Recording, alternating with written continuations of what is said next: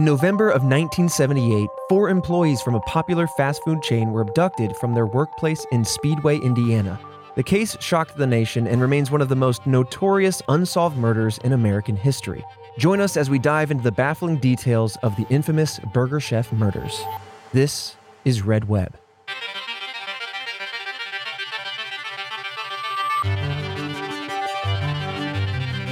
Well, hello there, Task Force. Welcome back to another episode of Red Web, the show all about unsolved mysteries, true crime, cryptids, conspiracies. I'm immune personally. Trevor Collins, that's me, wearing my tinfoil lined snapback Task Force hat. Alfredo, however, my co host, Alfredo Diaz, not protected today. Oh, I'm exposed. I didn't even think about that. That's right. it looks like a Get him in the brain. sleek, cool You got it, hat. boss. Well, you're actually, it's actually functional. That's right. On the Uh, outside, I look stylish. On the inside, protected. I am not. Um, I've solved this case. Boom. It was a hamburglar. it was the competing franchise. Competing franchise. Uh, terrifying. Yeah, Unfortunate. very. You said this was at a speedway. This was at s- no. Okay, so s- I understand the confusion. As an Indiana local, I know Speedway, Indiana, like the back of my little hand. Not a Speedway like a gas station, but this is Speedway, Indiana, home of the Indianapolis Motor Speedway. Ah, Indy 500, Brickyard 400. NASCAR. NASCAR. Grand Prix. So you go in the circle 500 times. Yay! Yep. Well, 500 miles. Oh. Yeah. Isn't it just a mile, one loop? I don't remember the track uh, circumference. Oh. she's a humble track. She's a simple track. Yeah. But she's mine. is mine. Yeah. Um, so is this a burger joint that's like, like when you know when you go to stadiums and sporting events and all that kind of stuff? So is this burger joint like in the stadium? no. So actually, Speedway is kind of like a town or like a little suburb of Indianapolis. So it's just named that because it is also the home of the Indianapolis Motor Speedway, but it's otherwise just a suburb. And so Yeah. this uh, Burger Chef is an old franchise that defunct. It went defunct in 1996, but Burger Chef was the name of the franchise. It's just like as if you were to pull up to a Wendy's. Oh, okay. So it's a standalone building just in the drive-through burger joint. Mhm. Got it. Otherwise, Okay. just consider it to be West Side Indianapolis. okay. Yeah, Terrifying. very. It's I a it's a creepy case. Yeah, I've told the story before. My parents met at a fast food joint. My mom was ringing up my dad's meal at a Mhm, McDonald's, and he got her number on a McDonald's napkin. So I'm loving it because I'm here now. Uh, she walked up. She said, "I'll have that number 10. and she points to him, and she and he goes, "That'll only cost a dime." And he points to her. Yeah, that's right, Yeah, Christian. I don't, you know, if- go. I don't even know if he's on mic, but he's giggling. It's smooth. Yeah. But so like a little piece of me is like, You a little oh. Happy Meal. Was- You a little Happy yeah, Meal. A happy meal. the little piece of me, I'm just like, oh, terrifying. Yeah. Like that can happen in a place like that. Absolutely. So, we're going to go through the events of this particular case. And it starts off as a very humdrum case, which quickly escalates to, as we know now, an unsolved cold case murder. Damn. We're going to go through all the details of what went down that night as far as we have it. And then, as the investigation unfolds, as police get more information, they dive deeper. So, we're going to walk you through all of that as usual. We're going to go through the, the theories, which in this case are mostly suspects. So, without further ado, let me take you back to 1978. It was a Friday night, November 17th in particular. Brian Kring drove to the burger chef he worked at in Speedway, Indiana on 5725 Crawfordsville Road. This building is still there, it's unoccupied, very eerily empty. And so you can go to Google Maps right now if you're so inclined and uh, take a peek at this empty building.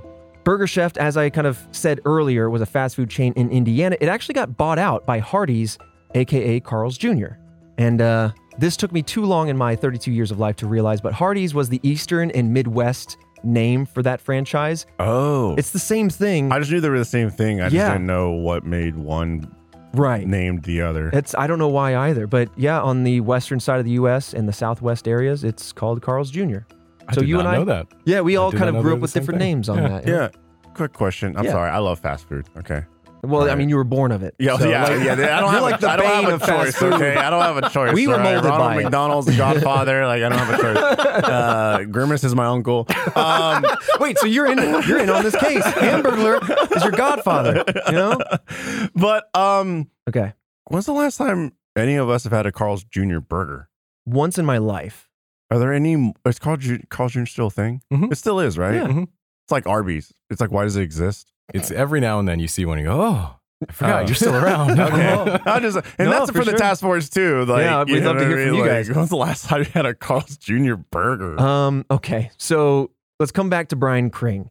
He had been on a date that night with another coworker. When he drove by the restaurant, he saw that one of his coworkers, another coworker, their car was missing from the parking lot. So after the date, he dropped her off at her home and then drove back to the burger chef. He essentially just wanted to assist with the closing. He's like, it looks like they're a person down or something's going on. Let me go help out as it approaches midnight. no, that is so nice of him. So nice. And then it bit him in the butt. Mm-hmm. Yeah.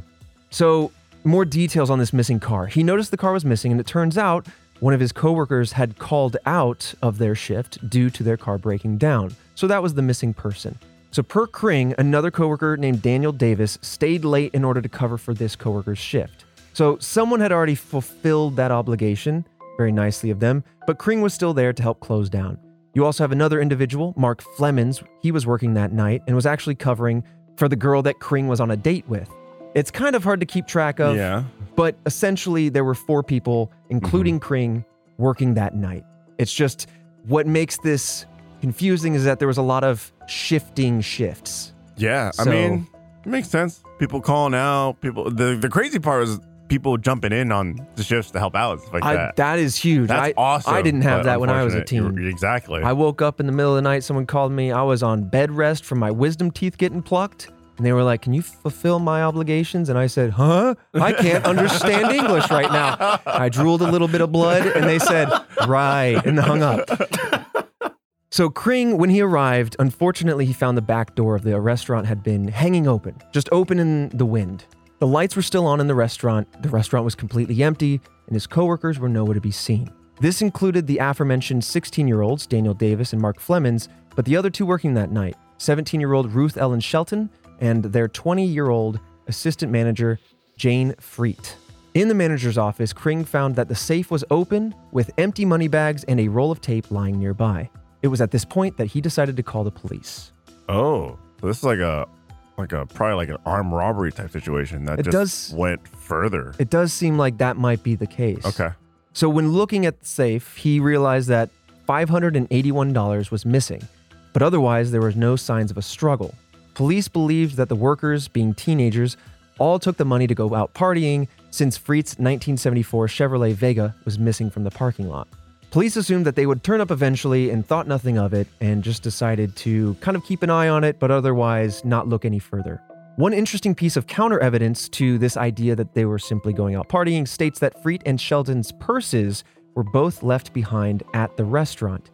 Police believed that they were simply being teenagers and not thinking. Perhaps they were so eager to go out that they simply forgot their belongings.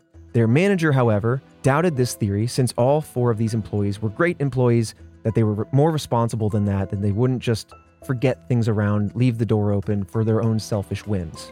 The police allowed the restaurant to operate as normal the next day, which, unfortunately, in hindsight, is not a good move because it means that the restaurant was cleaned and no photos were taken of the scene. At this point, police had no reason to suspect foul play, so the scene was simply forgotten. Fingerprints, accoutrement, anything wiped from the scene. I mean, yeah. I mean, we've all watched crime shows. You know what I mean?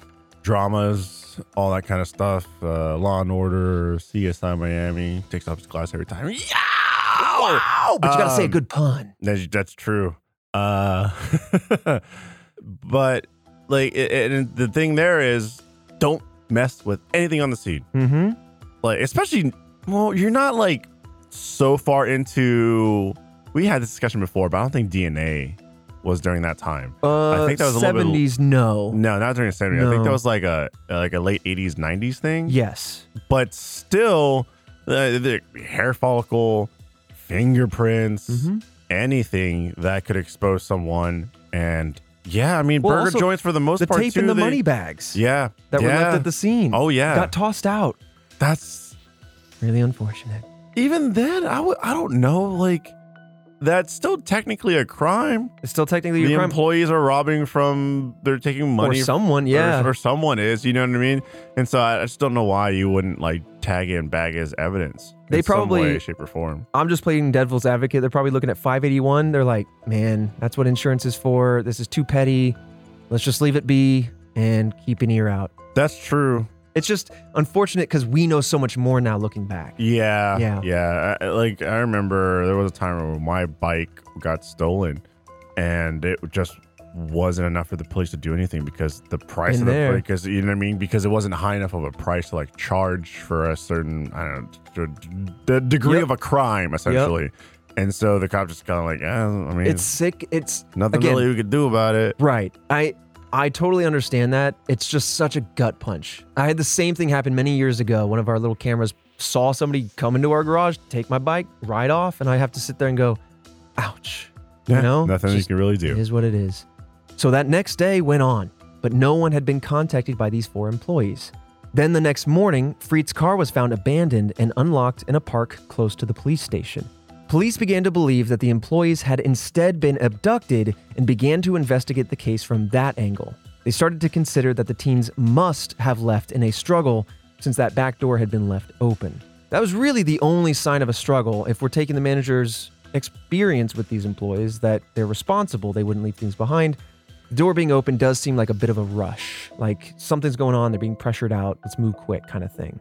And that's where the investigation starts to get a little deeper.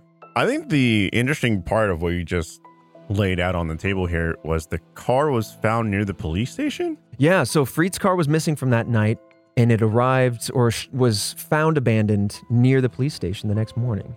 There's not really a whole lot of information that we go into on that car after this, Christian, No, not because really. there's nothing really comes up of this. Yeah, from what we could see, they didn't really find anything Yeah. substantial from trying to dig into the car some more. So yeah, this is kind of the end of the, the trail there. Yeah, so that's one cold trail, but oh, there's a hot one to coming. Okay. Yeah. So now the investigation begins to go a little deeper. Now they're investigating this not as a petty theft sort of situation, but now as an abduction situation. On November 18th, a 16 year old told police that he and his girlfriend had seen two strange men outside of Burger Chef right before they closed the night of the murders. This would have been around 11:30 p.m. that night. Because as the estimates continues to stand in this cold case, that something went down between 11 and midnight. And so this is where the eyewitness come in and they say while sitting in the parking lot next door, these men reportedly approached the witnesses and told them to leave because quote, there had been lots of vandalism going on. Basically, they're just kind of doing their thing. Maybe, I don't know, they don't have an overlook over the city, so they just go to the burger chef, go next door, make out in the car, and then mysterious figures come over and say you should skedaddle. For oh, I mean, I guess they got lucky. yeah.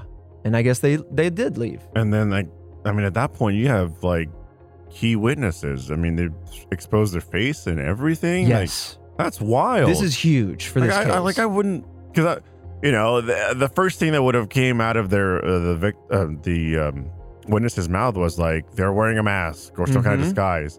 This is they just plainly walked up with their face exposed and like y'all should get out of here. they handed the driver's license over to me, showed me their name, Right, their, their social, height, their weight, their social, and then said, "Go then- on and get." Yeah, you want to get out of here. Yeah, it's very fortunate. I mean, of course, this is unsolved, but this gave so much to the case that we're going to dive into from. But both of these two men were described as white men in their 30s. One had a beard, the other was clean shaven with fair colored hair, like a light brown. Oh, The police created composite sketches based on the eyewitness's description and released them to the public on November 21. So they didn't really waste any time, so the memory didn't get too fuzzy, which is kind of nice. And I'll show you now, Fredo, the, the two kind of drawings they did. Task Force, as always, we'll post those on our social at Red Web Pod. You want to have those visual attributes, or on our YouTube channel, I believe we pop those up for you. yeah. I mean, one's a little scruffy, one's very clean cut. Mm-hmm. Here's a question, and What's maybe this is a case files episode. We hire. What is the profession again? That where they s- draw people's faces. Oh, oh, now I just went blank. Talking about like the, the I think it's police just- sketch Yeah, artists? yeah. I, ju- I think it's I just ju- police sketch artists. Yeah. Dang. Here- Here's, here's what we do. We for our case files episode, we don't show them who we are. We take turns having us describe like each other to a police sketch artist. That's a really fun idea. I like that. and, then, and then Yeah. and then see how accurate we can be. Yeah. That's really good. I like that. Um, that being said, yeah, they got very, very lucky. Another thing that I want to harp on is the fact that, like, we know how it is with uh, missing persons cases. The first like 48 hours are the most crucial, Mhm. and it's just unfortunate that it wasn't seen as that initially, and so that's just time just out the window. It's that first 24 hours are Yeah. bleeding away because Yeah. they didn't know any better. So now we have these composite sketches, which will, like I said, come back to come in handy in a frustrating way, but they'll come in handy. Two days after the disappearance, kind of now you're at that 48 hour window, on Sunday, November 19th, around 3 p.m., a couple hiking in Johnson County found the bodies of Davis and Shelton. This area specifically was about 20 miles or 32 kilometers from Speedway, or if you prefer, about 40 minute drive away from the area. This part, I want to say, is a bit gruesome, but it's necessary information for the sake of the case. These two had been shot with a 38 caliber firearm, and according to the Indianapolis Times, they found Freet 100 yards away. She had been stabbed after a possible escape attempt. And about 75 yards away in the opposite direction, they found Flemons, who had suffered blows to the head, possibly from a chain. Autopsies showed that he had choked on his own blood, and the next part will be important for the sake of a confession we're going to discuss in the theories, but according to investigator Ken York, quote, some of the bruising on his head and shoulders was estimated at being an hour or two old prior to death, implying that some of these contusions he had were pre existing, and it does start to help build some of the theories as to what happened here. Because you have two individuals, Davis and Shelton, found in close proximity, off at an angle 100 yards one way, you then have Freet, and then 75 yards the other way, you have Flemons. The only weapon at the scene was the knife, though the handle itself had been broken off and was missing. They were all still in their uniforms, and all valuable items were still on their persons. Police no longer believed that this was a robbery, or at least that money was not the only motive in play, obviously, because of those personal effects. Interesting. hmm You'd think that like they robbed the place, things got heated, things got emotional. They decided we got to take him with us, and then eventually they're just like, "Well, we can't let you live because you've seen us." I think it's pretty apparent at this point that they're just willing to expose their faces. hmm Um, so they know too much, they've seen too much, and here- here we go out into the woods to murder them. Right. Man, I mean your gut check is totally on and we're going to build on some of those feelings that you're you're kind of exposing cuz yeah, I mean and, and another thing too with regards to the spread of this particular scene is that it got police thinking that while we did have these two suspects with those composite sketches, there may have been more people in play because all four employees were killed using different weapons and it would be harder for one or two people to corral all four of these employees, take them out in varying areas. Like it would just be very difficult to kind of manage that sort of scene. And Yeah. so this will open up yet another theory that is maybe there was three, four, or even more people Oh involved. Yeah. Yeah, because I mean, it doesn't seem, or at least so far, it doesn't seem like they were like tied up and then executed. Um, kind of just seemed like they were freely walking around. Um, dang. Okay. Yeah. I mean, it's it's certainly a gruesome scene and it paints a, a vivid image of what could have da- gone down that night. But whatever the motive for the crime, whether it was robbery or a drug related sort of situation, it might have started off as air quotes petty, like petty robbery or something like that, but it clearly spiraled beyond that. And that's what the police were kind of thinking here was that it might have started as something, if you will, relatively small, and that it just went wrong. That That's what I think, Yeah, yeah. that just went way south. With all the evidence at the restaurant gone, investigation relied purely on word of mouth. And I will say, jumping to kind of modern day, I was reading about the case and you brought up DNA. Police are or have actually openly expressed their interest in exploring DNA investigation. I don't think they've made much headway on that, but it is something, it's, it's a tool that they've explored in recent During this- years. Oh, hmm But it's still obviously unsolved. Now, some of the Speedway citizens speculated that this murder was part of the Speedway bombings, since the perpetrator for that event was still at large. It's a whole other mystery in and of itself, but very simply, this was a series of eight homemade bombs that went off in random locations throughout Speedway, Indiana, from September 1st through September 6th, in 1978, simply two and a half months prior to this event going down. So I can see the obvious desire to draw the conclusion and say maybe these are the same individuals doing this, like some other different type of crime, you know?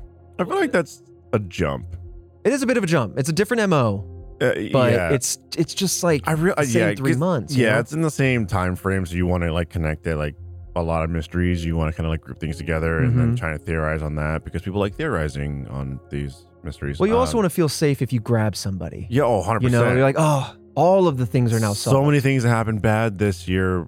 Like you, you, I can connect it in my head, and they all comes down to this one person that Yeah. was caught. Yeah, definitely gives you solace. Terrifying that anyone could just make a home explosive and then just drop it off wherever. Dude, that was happening. I, re- I remember in college, even here in Austin, not too long ago, uh, maybe a handful of years ago, it was just happening. That stuff just happens, and it's it's spooky, it's unnerving, it's scary, deeply upsetting. But yeah, there's some gnarly people Yeah. out there, suffice to say. But ultimately, the weapons were never found, and many leads went cold, leaving this case unsolved and open to this day.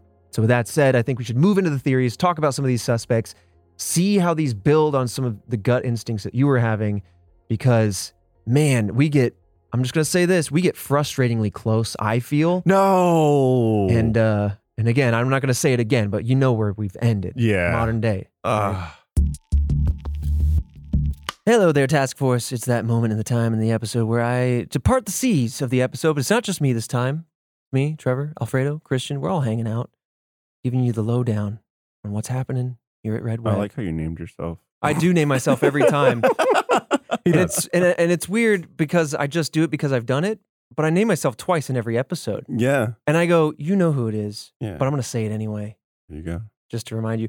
And I also got really sultry on that too, looking in your guys' eyes. I followed. Yeah, it is Pride Month. Happy Pride Month, everybody. Oh yeah. Yeah, we just had our our Pride merch drop. We've got Yeah. Mothman with the Pride flag. Uh, it's a navy shirt with a little decal on the left breast area. We also have a sticker decal, so you can take Mothman wherever you want. Suitcase, your back window, stick them anywhere. Oh, dude, like your little, like your water bottle, your flask, Your water stuff. bottle, You yeah. know, like your flask Your stuff. friend. I bought a big one, and I went, "Oh, people put stickers on these things. Mm-hmm. Lots of little some- room. throw- I gotta have at least one red web sticker. Right, so you can show your pride for pride while you hydrate. There was a little rhyme in there, It- look, but I gave up on it halfway through. You know what I mean? I got what you were going for. Yeah, I got a thousand Yeah. yard stare right now. Um, but yeah, we've got that. Also, in time for the uh, hot months to come, if you're in the northern hemisphere, summertime approaches. And what better way to celebrate the summertime with a summer squonk? We got a summer squonk pin. It's squonk with some sunnies and an umbrella. He's hanging out on the beach. It's just chilling. He's just chilling. It's my How- favorite pin we've done. It's so good. How, how did we become a place? We're a where squonk just- podcast now. Just people love and congregate to praise the squonk. yeah. It is the weirdest thing that was ever presented to me on this show, hmm and now it's just as just as in weaved. It's like weaved in as much as baby hands. Is. Yeah. Oh man, baby hands. I haven't thought about that name in episodes. it's been a while. He's thought about you, and he's not happy. We are 50% movies, 40% squonk, 10% baby hands because they're a little small. Yeah. There's a lot of them. They just don't constitute Very a lot of volume.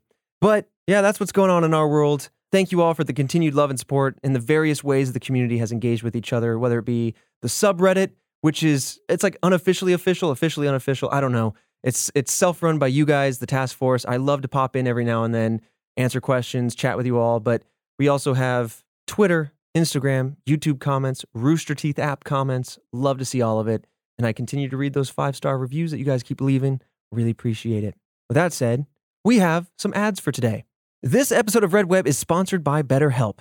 Guys, it can be really hard to find a balance between giving others what they need and giving yourself what you need. Oh, 100 percent. I got to support you guys all the time, but I also have to support myself. Finding the balance can be very tough, and so can keeping the healthy boundaries for yourself. But therapy can give you the tools to find more balance in your life so you can keep supporting others, my boys, Jillian, without leaving yourself behind as well.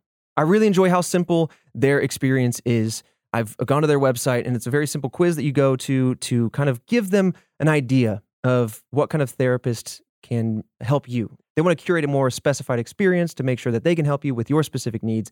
It's very easy. And I also really enjoy just how flexible their service is. If you ever need to switch a therapist, the person's not working out for any reason, they make Yeah. it super seamless. There's no price. I, I really appreciate that piece. See, I love that because like just the thought of you know it's a it's a big hurdle to be like oh therapist I want to go to mm-hmm. therapy and then on top of that like where do you start Right. You just start googling Finding finding is the hurdle. right like Yeah. I like that let me answer a bunch of questions that Mhm. I could do Mhm. and then you know give me a list that might work for me Right. This is what I'm challenged with. And they go, We got you.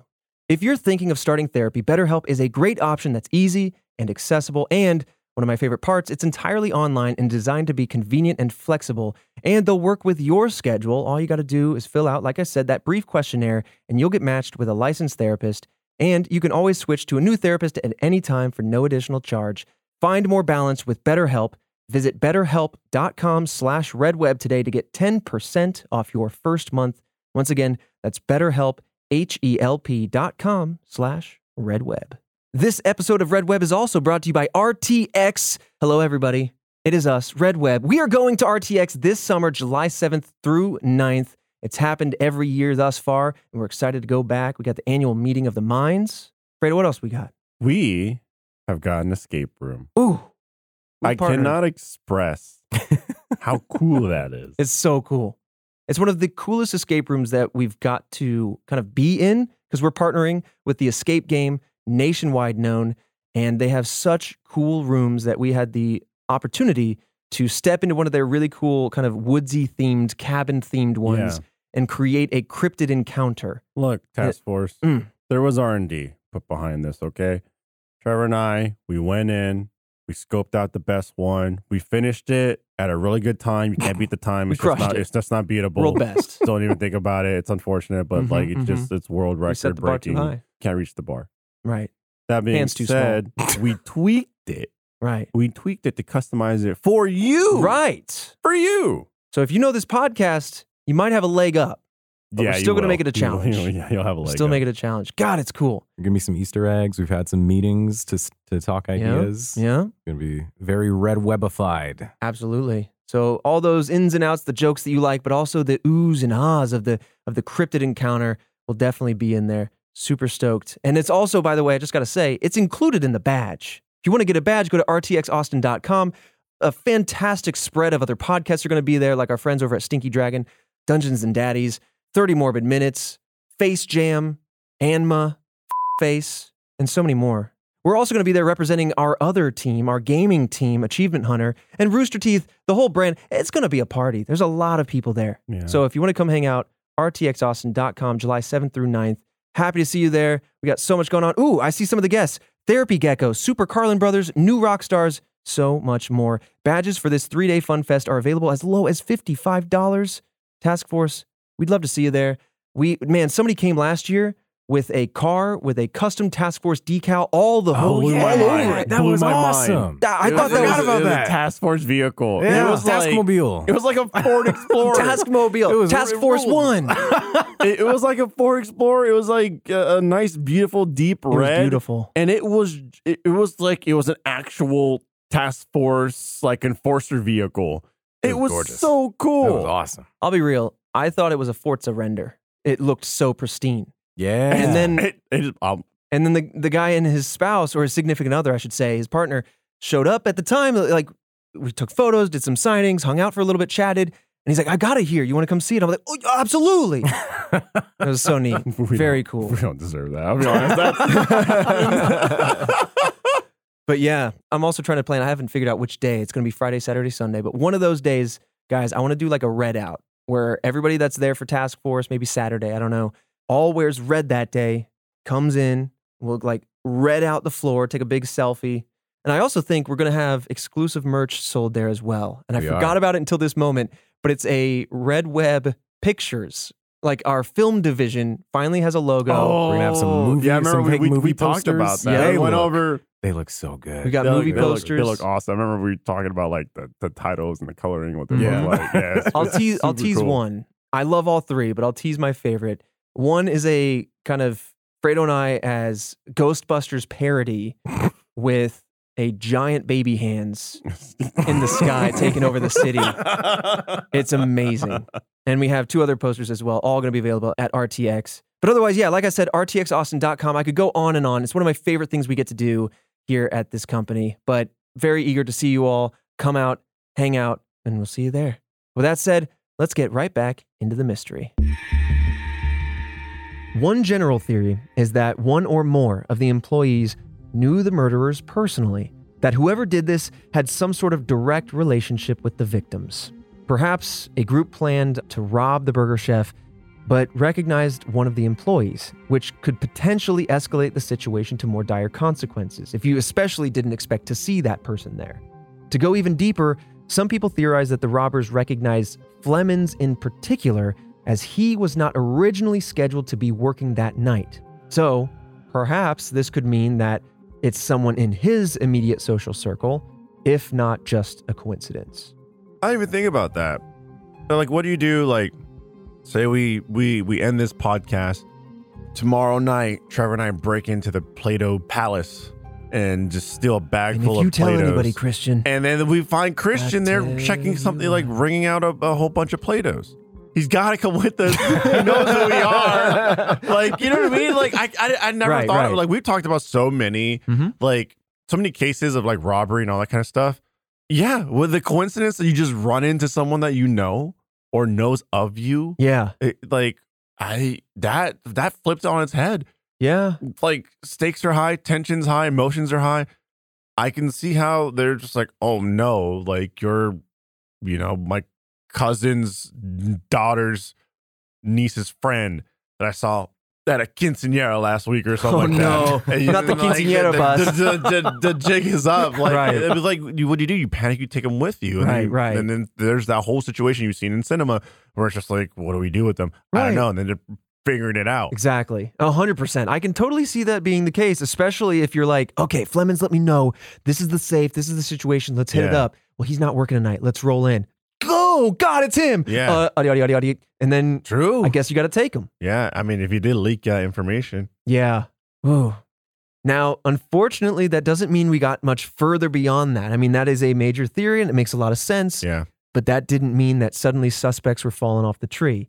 So it's one step closer with so many more questions remaining. Now, with regards to this particular idea, others suspect that one of the employees may have owed money, whether it be for drugs or something else, and then the events unfolded from there. So, some kind of micro theory that, well, they were there for a robbery, then it went off. And then some were saying, well, maybe it was just a drug deal, and then it went off. Either way, it went off. I can see that. Young kids wanting some drugs, Mm-hmm. then like, oh hey, my drug dealer's, you know, just drives up and hands me the drugs. I hand him some money, maybe uh some a basket of fries or something like that, Basket and, of fries, and then I get my drugs. He gets his money, and we're good. bada And boom, then- bada bing. then, you know, we uh, used to make deals back in the day when I worked at the uh, the old custard factory. Mm. We'd be swapping Zaz for scoops. so, oh yeah, we were making what? we were wheeling and dealing. It's like Hot box terminology out of, pizza like, across the street. 1950s, We would look bro. back and forth and we'd be like, all How- right, coast is clear. How we'd old run is over this some man? we'd run over some ice cold scoops and they would run back the za. It was great. yeah, there you go. Yeah, I'll be a- real. What an But- operation. I'll be real. I think somebody involved had something to do with drugs because it always smelled like skunk in the back. Oh, But I was, I was, clear sign. I was uh, wide, a wide-eyed summer child going, "Why is it stinking here?" And someone's like, "Hey, hey, chill out, Hey, don't chill say out. nothing. Don't say nothing. Hey, no, okay, But why wouldn't they just have him come outside right, and then grab him from there? Right." I guess like or maybe maybe cover want, your dang. Fa- I'm not going to give any Yeah, advice to criminals, right.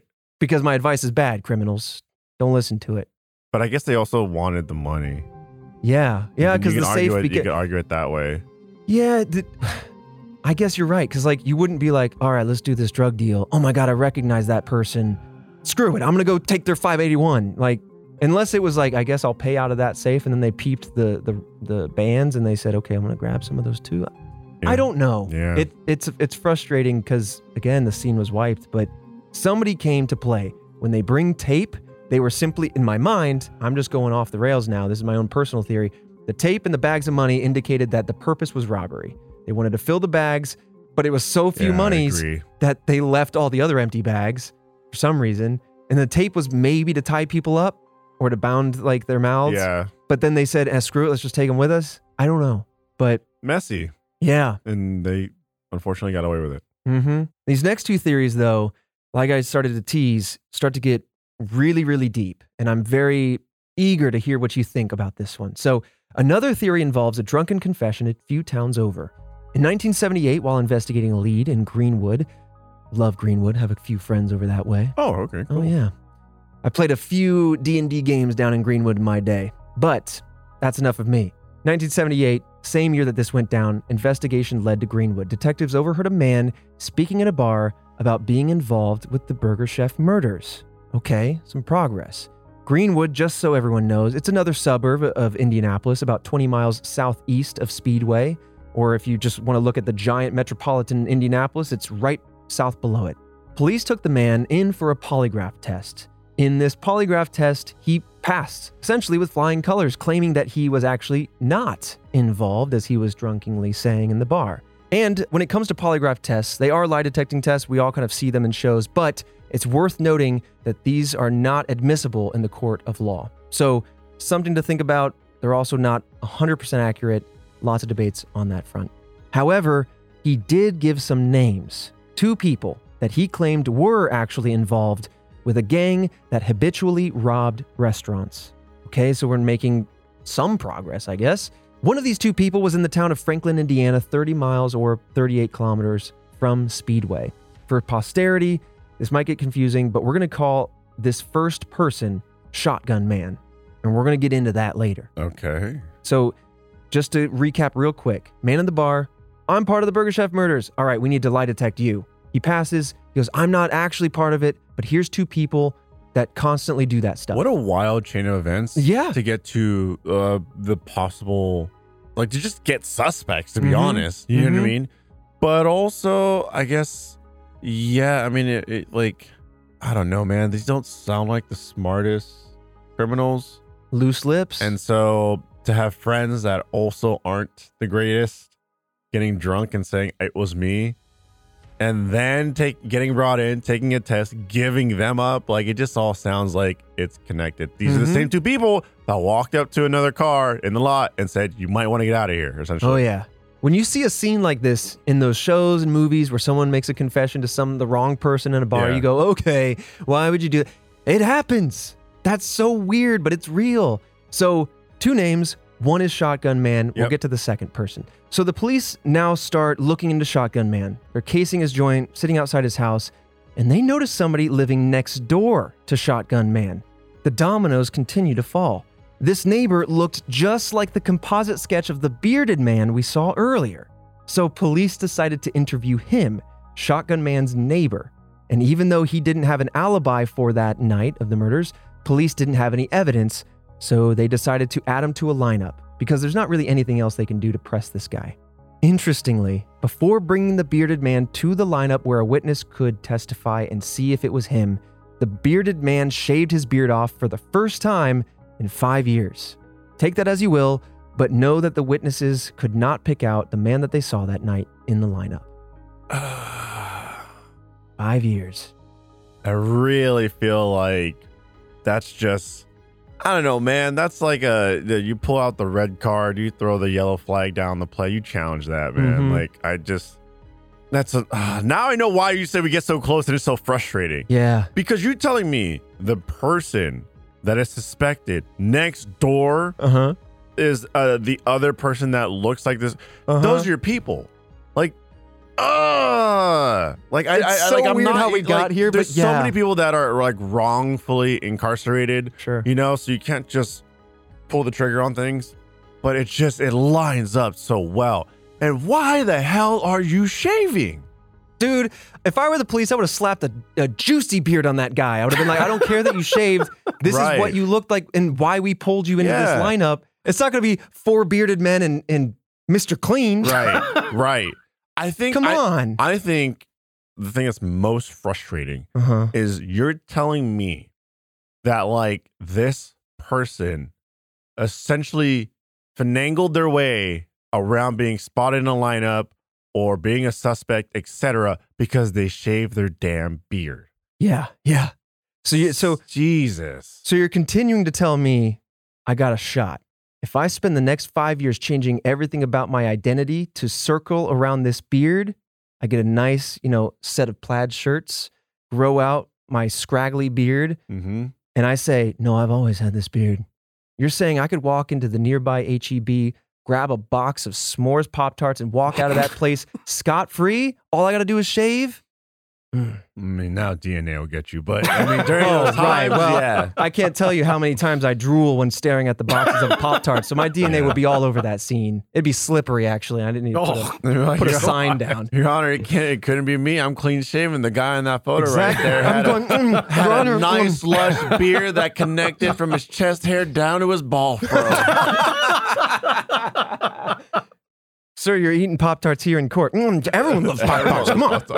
But yeah, that that's what threw me so hard when we were researching this case. I was just like, come on. I know, man. It feels like it was right there. And I mean, listen, I'm not going to push the thing. I'm not going to sit here and pretend I know it's the guy. But if he looks just like him, and if he's like, he's just a neighbor to the to a guy this drunk man name dropped, which is kind of weird. But like, if he doesn't have an alibi, I feel like that's the spark of something. Sure, he might he might be fine, but he shaved his beard for the first time in five years. I feel like that actually is a tally in the in the I think it's him column to Yeah. me. But Yeah. that's frustrating. Anyway, let's go to the other name now, because there was two. The second name led to a man who matched the other composite sketch, the man with fair hair. He also actually had prior arrests for robbing fast food restaurants. Oh, come on, man. However, he himself did not confess to the burger chef crimes, nor did he respond to any sort of plea deals. So, we've got two people named from this bar confession. The neighbor of one matches beard, the other name matches fair hair, but we got to go back to Shotgun Man for a second. Mm-hmm. He was later arrested for shotgun related crimes. He too denied a plea deal for the Burger Chef crimes. So, jumping forward, with no evidence to convict either men, police could do nothing, but that was not the end of these strange, strange events. Both the man from Greenwood and the bearded man died shortly after Shotgun Man was eventually released from prison. So they're all part of it, and he didn't want to get outed for something else. Mhm. So we murdered them, his accomplices. It seems very interesting that that's what's alluring to. Right. And this was years later. Do you remember how many years later it was, Christian, when he was I released? do not. Let me see if I can double check. Okay. Yeah, because he went to prison on his shotgun related crimes. And literally, very soon after he got out, the other two men went down. And Ken York, who I mentioned earlier, told Indianapolis TV station WTHR that it was, quote, suspicious. Strangely, also according to York, after the bearded man died, his son told police that his father, the bearded man, had confessed to him that he was involved with the Burger Chef murders. Basically saying, to capture this whole theory, the, this theory just plainly says that it was a gang of individuals and that we are now talking about three of them. The man in the bar may or may not have been part of this group because he had information regarding it. And just because he passed the polygraph test, as we mentioned earlier, doesn't mean that he wasn't still lying. So now there's three or four people that seem oddly suspicious, but two of them are gone, and one of them is Shotgun Man. I mean, if all of this is believed to be fact, I mean it, that that does give a peace of mind. I mean, in, in the in a harsh way, peace of mind to the families That the are- answer was figured out. that like these were the people and they they paid for it. Mm-hmm. Yeah, I don't know what to say. You know what I mean? Like, I'll be honest. If like a family member of mine was taken away from me, and there's someone that fit and matched description, had the priors, like all of it linked up, and then that person was to to, to, go away because they live in that crime world or where they're around bad people or whatnot. Mm-hmm. Like, I don't see how I emotionally don't latch on to that and take solace and then be like, this is the peace of mind that I'm just gonna emotionally latch on to to give me Right. closure for Right. this. Instead of thinking like like to keep spiraling down the rabbit hole of like there's someone else out there that could murder someone else, that could do this to someone else, and there's no justice and like Yeah. Yeah, so like, oh, and it just man. haunts you. Just like yeah, yeah. just like thinking about the emotional side of it. You know what I Mhm. mean? Because you know we, we break down a lot of the facts stuff like that, but it's also just like that's It's heavy. That's the, that's the heavy stuff. That's the gray area, right? Because then the other side of it, it's just like no, uh, you know what I mean? It's like you know, uh, life is precious, uh, you know, good or bad or whatever. You, like you could argue it both ways, and so Mhm. like there's just so much emotion surrounding it. right. And so I was just thinking, just for a second, I'm like, oh man, what would I do? yeah. You know, I, do I take solace in that? I guess. yeah. Like I don't, you know what I mean? Like you'll never really truly know the answers. Like no one uh, ever deserves to be in this kind of position if you're like a family member or whatever. But like, yeah, yeah, that, that's emotional. No, I appreciate you indulging in the the emotional side of it and, you know, empathizing with the family that was kind of going through this. When we discuss cases, it's easy to get lost in the details of the Yeah. dark, but I yeah, I mean, that's something to be considered. Before you move on, Oh, yeah, just yeah. to address your question, unfortunately, in the moment, not finding anything on a timeline regarding Shotgun Man's prison release Yeah. or the deaths of the other two men involved. So it's all it's too murky to to say Got anything it. one way or the other. Yeah, that makes sense. Especially when it's just kind of if you will, a standard crime, it kind of washes away in the sea of other crimes and facts. It is unfortunate, though, that you have the remaining kind of hanging chads, which are Shotgun Man and what feels like a very loud involvement, right, with all of this. And also, I don't know how this man is now kicking it freely outside of prison, but whatever. And then you also have the other individual who even name dropped them in the first place. I feel like I wish police dug deeper there, and maybe they did, but we just don't have a lot of that information. So nothing came of it, suffice to say. But this next suspect will be very interesting to discuss given this theory. It just makes me wonder, just a, a- as a kind of tease, how many people were actually involved with this, truly, or how many people knew about this, because it feels extensive. Jeez, it's just a burger joint. It's not a bank. So, this theory also involves a confession, but years later.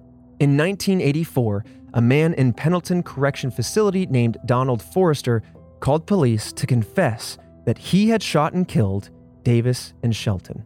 So, this is six years later from a man who is incarcerated. He's claiming, I shot those two individuals. Forrester, just for background here, and slight trigger warning, I want to say that for his offense here. Forrester was a sex offender sentenced to 95 years in prison. This man's locked away for all of it.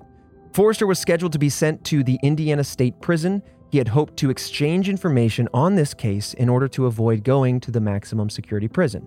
Police were uncertain about Forrester, but he knew information about the case that was not available to the public at the time. Of course, they must indulge in this conversation to Yeah, figure out what else to. he knows. Right. Got to do your due diligence. So, interestingly, I would love to hear your thoughts as we kind of explore Forrester's claims here, but he knew the exact location of where the bodies were discovered, even walking the police there without being told directions. And he knew about the missing knife handle. He himself was from New Whiteland, which is in Johnson County where the bodies were found. And he was living in Speedway when the crime had occurred. A lot of things starting to line up. Forrester also claimed that Friedt's brother owed money. So this maybe is where some of the money is coming into play. And his accomplices went to collect it from her at this burger joint. Maybe why the safe was open and they said, if you don't have the money, we're going to certainly find it. Wild. Yeah. So, just to close the loop on that particular thing, her brother, James, reportedly had a history of dealing drugs, and this could be why he was in with some bad eggs. Uh, Yeah. So this led to Flemons trying to defend her, in theory, and getting injured. This could be why his injuries were actually older than the others. As we mentioned, they were like one to two hours prior to death. yeah. And so, as that theory kind of goes to say, this altercation kind of spurred up. He went in to defend. He took a hit, maybe run off into the woods. Some people also theorize that some of the bludgeoning that he had uh, experienced may have been him either being thrown into trees or running into them. Either way, he succumbed to those wounds. And because then that he passed away on the scene, they might have taken out the three other employees just to close the loop. No witnesses, no Right. nothing. And that's why it escalated. So it got heated. He stepped in, got even more heated. Accident, someone passes away. Oh God, right? I mean, wouldn't you question the brother then to be like, do you know these people? That's a Have good you point. seen these people? That's actually a very good point. right. Yeah. Like I feel like that's Does that implicate him though? So he maybe doesn't want to talk. Man, but if it helps solve your Um, sister's Yeah, yeah. I mean, crime. like, ah, man, that's a tough situation. yeah. I'll tell you this. I know since it's not in our research here, in our out- outline and everything, that there's unlikely to be information on that. But just to cover our bases, I know Christian's going to kind of poke around and see if we can't find anything there.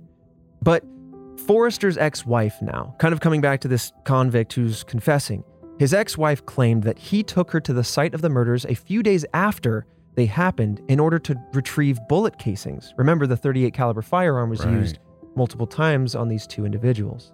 She said that they then flushed these 38 caliber casings at their home. Police then went to their home and found the casings in the septic tank at this house. Uh, Bada boom, bada bing. We've got some really good information here. I don't know how we got there, but we kind of fumbled into some good answers, I fear. Feel. That's wild. Yeah. But on November 14th, 1986, the fact that Forrester was working with the police was leaked to the public. As a result, Forrester stopped working with them and recanted his statement. Sadly, no other evidence came to the police, and this lead went cold over time. Forrester died in prison in 2006, taking with him any possible information that he could have had that could close this case. The case remains open to this day with a reward of $25,000 offered by Burger Chef for any information. In 2008, family and friends of victims raised money alongside of Speedway community members in order to plant four red oak trees in honor, each adorned with a memorial plaque. And those are the Burger Chef murders of Speedway, Indiana. And I'm surprised, actually, as a Hoosier and Indiana native, that I wasn't aware of this. And maybe I'm grateful for not being aware of this, but um, absolutely wild. This is a this is like one of the very few mysteries where like the answers were right there. Right there. I feel like a mystery is just like it's just a bunch of cards on the table and you just don't know what to flip over, what connects to what. And I feel like they had the specific cards that gave them the answers and they just couldn't flip the cards over. Mm-hmm. And it's just oh, it was right there. I mean, I the bullet casings, Right? He knew he knew about like information that wasn't public. The the person obviously knew them and then even was involved in some way post like crime. Yeah. So in my mind, it was like that crew, Mhm. that person, Shotgun Man, uh the the two bearded man, fair Bearded hair man. fair hair man. Like that that was it. Yeah. Like, it's weird because this is like probably the first case that goes, look, that's pretty much the answer. You just you just didn't turn the card over. Like the Right. answer is right there on that card. You just legally can't close the loop. right. Yeah. And I feel like that's the thing. Legally, we can't definitively close that loop. But I feel like it's all there. Yeah, dude. I mean, that's there's hard evidence. There is hard evidence. confessions leading uh, to information that shouldn't have been known and leading to other evidence like this this confession was so strong i don't know how they didn't press him but also he's like oh you leaked that to the public my boys are gonna know i'm gonna go quiet you're in prison son Well, the i would have shoved him right into the People max send prison messages and all that kind of stuff, and you can't I- guarantee I protection. guess, it I gets guess. dicey. Uh, my whole thing too, though, is here's another crazy thing. Oh, I tell you a bunch of stuff. It gets leaked to the public, whatever. Mhm. Hey, you know all that stuff I told you? I, I redacted. I retract my statement. That's that's not. No, I was just kidding. How? At Good that luck. point, it's out of the damn Right, jar. right. Like, what do you mean? Gee, I'm gonna put all the information back in the damn jar, and it wasn't me. I'm not Uh-huh. involved, etc.